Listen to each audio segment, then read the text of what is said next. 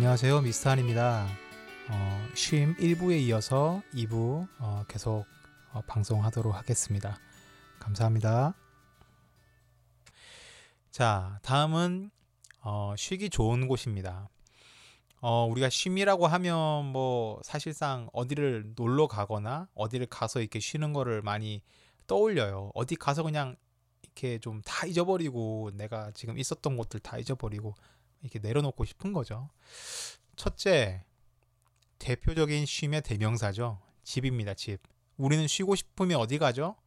대부분 뭐 다른 데도 갈 수 있지만 제일 처음 생각나는 것이 이제 집이죠. 집에 가서 그냥 그냥 씻고 누워가지고 그냥 있고 싶다. 하루 종일 그냥 누워가지고 TV나 뭐 컴퓨터나 이런 거나 하면서 잠만 그냥 한 14시간씩 자고 막 이러고 싶다. 솔직히 참 요새는 그렇게 많이 느끼시지 않나요?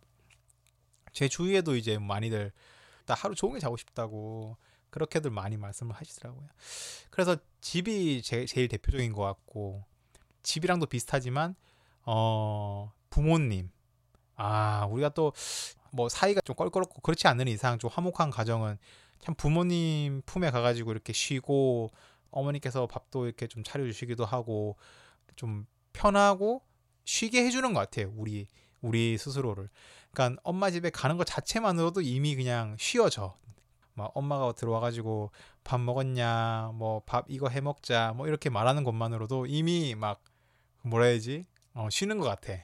어, 무슨 말인지 알겠죠? 마음의 안식 어머니 아버지 품 뭐 이런. 예전에 말씀드렸나요? 저도 이제 뭐 원래는 부산에 있다가 이제 서울에 와서 이제 지내고 있는데 사실 이제 같은 나라지만 이 지방에서 지방으로 옮겨가지고 연고도 없는 데서 산다는 건 참 많이 외로운 일인 것 같아요. 어, 그렇다 보니까 우리가 속히 말하는 향수병. 사실 향수병이라는 게 다른 나라에 가거나 뭐 어디 그런 것만이 아니라 그냥 조금 떨어져 있는 것만으로도 향수병이라는 걸 경험해 볼 수 있는 것 같아요. 그립고 뭐 되게 좀 가끔씩은 좀 이렇게 애달고 그런 감정들을 느끼게 되는 것 같아요. 특히나 이제 부모님 품 이렇게 집에 가가지고 어머니 집에 가서 이렇게 어머니가 이렇게 해주시는 밥 같은 거 이렇게 먹고 이렇게 차려주시고 그럴 때 그냥 나는 가만히 앉아 있고 그냥 그런 것만으로도 되게 쉬는 것 같았던 느낌들을 많이 받았거든요. 그래서 부모님 음, 집이랑은 약간 다른 개념이죠. 집은 그냥 우리 자취하는 집 이런 집도 다 집이잖아요. 근데 이제 부모님 이거는 이제 약간 홈 어, 하우스가 아닌 홈 약간 그런 느낌. 어, 그렇다고 생각할 수 있겠습니다. 또 쉬기 좋은 곳이 어디 있을까요? 어, 자연. 확실히 자연 속으로 가는 것이 되게 쉬게 하는 것 같아요, 사람을. 그냥 자동차도 없고, 뭐 기계 같은 것도 없고, 전기 기계 뭐 이런 것도 없고, 새소리 들리고, 뭐 시냇물 소리, 바람 소리, 그런 것들 느끼는 것만으로도, 그 가운데 있는 것만으로도 이미 참 정화가 되는 듯한 느낌들이 많이 들잖아요. 그래서 저는 수목원 같은 것도 참 추천드리고 싶고 바다 뭐 산 같은 것도 그래서 많은 분들이 이제 젊을 때는 안 그러시다가 이제 나이가 조금 조금씩 이제 드시면 가끔씩 산에 올라가실 때 많은 좀 좋은 것들을 느끼시고 오시는 게 그런 이유인 것 같아요. 좀 많이 힘들고 지치고 이랬을 때 뭔가 산이라는 곳에 좀 자연 속에 들어갔다가 신선한 공기도 마시고 땀도 좀 흘리고 이러고 이제 오셨을 때 그 자연이 주는 어떤 편안함이라고 해야 될지 어떤 안락함 그런 것들에서 쉼을 누리고 오시는 것 같아요. 그래서 되게 그런 것도 추천을 드리고 또 시골 뭐 여러분들 다 시골이 도시가 시골이신 분들 계시겠죠. 고향이 뭐 서울에서 나셨다거나 뭐 아니면 도시에서 나셨다거나 그런 분들 계실 텐데 뭐 외가댁이나 뭐 친척이나 시골 같은 데 가면 정감 있고 좋잖아요. 자연 속에 있고 또 친척들과 이렇게 어울려서 놀 수도 있고 추천드립니다. 마지막으로 여행. 어, 쉰다고 하면은 많은 분들이 이제 여행을 생각도 많이 하시죠. 특히나 뭐 한국 내에서 뭐 여행도 갈 수 있겠지만 조금 더 나아가서는 뭐 다른 해외도 나갈 수 있겠고요. 우리나라랑 좀 다른 곳을 많이 가시는 것 같아요. 쉬기 위해서. 어, 기분 전환, 뭔가 쉬는 시간을 위해서는 아예 우리나라랑 뭐 정반대인 그런 곳에도 많이 가시려는 것 같아요. 그래서 저는 여행도 참 좋은 것 같아요. 저도 여행을 어, 다녀보니까 여행을 할 때 느낄 수 있는 그 어떤 정서가 있고 감정이 있고 그때 누릴 수 있는 쉼이 또 있는 것 같아요. 한국에서 느낄 수 없는 그게 있어요. 뭔가 느낌이 있어요. 그래서 그거를 참 되게 좋은 경험으로 쌓고 오신 분들은 여행을 또 가고 싶어가지고 막 안달나시잖아요. 또 가고 싶다 이렇게 하시고 그래서 아마 그러신 것 같아요. 자 이제 넘어가서 이제 마지막 순서인 주제에 대해서 제가 이제 예술 작품들 음악이나 책, 연극, 영화 이런 그런 작품들 같은 거를 좀 소개해 드리는 코너인데요. 오늘은 아무래도 좀 소개시켜 드리고 싶은 것들이 많아요. 사실 이 내용이 지금 2부가 될 수 있을 만큼 좀 긴 것 같은데 이거를 2부로 편성을 해야 되나 그거는 녹음을 다 끝내놓고 편집 후에 한번 결정을 해봐야 될 것 같습니다. 아무튼 쉼이라는 생각을 하니까 어, 많은 것들이 떠올랐어요. 일단은 책을 제가 하나 추천을 드리자면 30년 만에 휴식이라는 책이 있어요. 이무석 그 선생님께서 쓰신 건데 그분이 정신과 의사하시거든요. 그래서 이제 많은 분들 30년 넘게 하셨다고 하시더라고요. 임상 경험이. 그때 동안 이제 많은 분들을 이제 상대하고 뭐 상담하고 이제 치료를 이제 도와주시고 이렇게 하시면서 어 많은 쉼에 대한 것들 또 이렇게 뭔가 그런 거에 대해서 많이 또 고민하시면서 이런 책을 또 어, 쓰신 것 같아요. 제가 잠깐 나와 있는 내용을 좀 읽어드리면서 더 얘기를 하도록 하겠습니다. 성공은 했지만 행복을 누리지 못하는 사람들과 아직 성공에 이르지 못해 성공만 하면 모든 것이 좋아지리라는 희망을 품고 여전히 성공을 위해 달리는 사람들. 또 이미 나에겐 성공은 물 건너 가버린 일이라서 자포자기하며 불행함을 느끼는 사람들에게 성공 그 자체가 우리 행복을 좌우하는 요소가 아니라는 얘기를 하고 싶다. 깊은 행복과 만족은 자기 자신을 아는 데에 있다. 또 다른 것도 말씀드릴게요. 자신을 깊이 이해할수록 인간은 편하고 자유로워진다. 자신을 이해하고 자유를 찾은 사람들은 선 박사처럼 휴식을 즐길 수 있게 되었다고 말한다. 책 중에서. 어, 선 박사라는 거는 이 안에 있는 어떤 특정 인물이 아니라 어떤 이제 뭉뚱거려서 어떤 인물을 이제 말을 하는 건데 아무튼 제가 아까도 잠깐 얘기 말씀 내면에 대해서 얘기 잠깐 했었는데 이 말이 저는 이제 여러분께 좀 어떻게 보면 하고 싶고 어, 여러분과 함께 좀 이야기하고 해보고 싶은 정말 부분이었거든요. 우리가 뭐 육체적으로 어렵고 뭐 이렇게 힘들고 이래가지고 쉬는 거는 쉽지만 사실상 우리 내면이 쉬는 거를 우리가 참 원하는 거잖아요. 정말로 우리가 쉬고 싶은 건 우리 내면이 이렇게 뭔가 힘들고 짐 이렇게 있는 것 같고 그러니까는 그 내면적인 것을 이렇게 좀 해결하고 싶은 거잖아요. 근데 여기 이 책에서도 이문석 선생님께서 말씀하시는 것처럼 자기 자신을 깊이 이해할수록 인간은 편하고 자유로워진다. 자신을 이해하고 자유를 찾은 사람들은 휴식을 즐길 수 있게 된다. 정말로 쉬는 것은 뭔가 이렇게 막, 막 일을 열심히 해가지고 막 쉬고 이런 것에서 오는 것이 아니라 자기 자신을 정말로 이해하는 것, 제대로 이해하는 것에서 온다라고 하시거든요.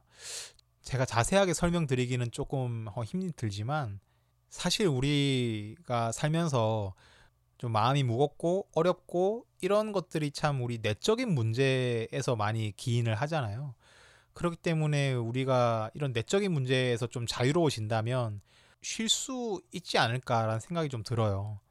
뭐 사람 관계에서도 좀 그런 부분들에 대해서도 어, 내적인 부분들이 좀 해결이 된다면 쉬울 것 같고 조금 더 여유로워질 것 같고 그래서 한번 이 책을 여러분께 추천드립니다. 제가 참 하고 싶은 얘기도 많고 그게 좀 정리도 잘 안 되고 음 뭔가 제가 잘 전달 드리지 못하는 것 같아서 참 좀 그렇지만 이 내면의 자유, 어, 내면의 어떤 그런 성찰 같은 것도 참 중요하다. 우리 쉼을 위해서 그 말씀을 꼭 드리고 싶네요.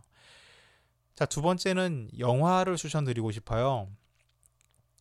어, 굿윌 헌팅이라는 영화입니다.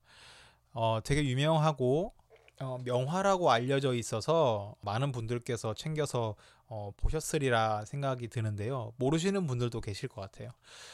어, 줄거리가 어떻게 됐냐면 뭐 다는 말하지 않겠지만 천재 윌이 나와요. 천재의 사람은 맷 데이먼이 이것을 이 분을 이제 어, 연기를 하는데 어린 시절의 아픈 기억들 때문에 주변 사람들을 멀리하고 사람들이 떠날 수밖에 없게 만든다. 근데 심리 치료사 숀. 그 이분은 이제 로빈 윌리엄스 이제 돌아가셨지만 정말 제가 좋아하던 분이었는데 아무튼 이분께서 연기를 하셨고요. 그리고 스탠포드 Medical School로 진학을 앞두고 있는 하버드 대학교 학생 스카일라 이분은 이제 미니 드라이버라는 분이 연기를 하셨습니다. 두 명의 서포터를 만나게 되면서 이 맷 데이먼 천재인 윌이라는 사람이 변하게 됩니다. 아까 말씀드렸다시피 이제 내적인 부분에 대해서도 여기서 좀 다루고 있습니다. 이 윌이 굉장히 힘들어합니다. 그 주변 사람들을 멀리하고 사람들이 떠나게끔 만들어요 스스로가.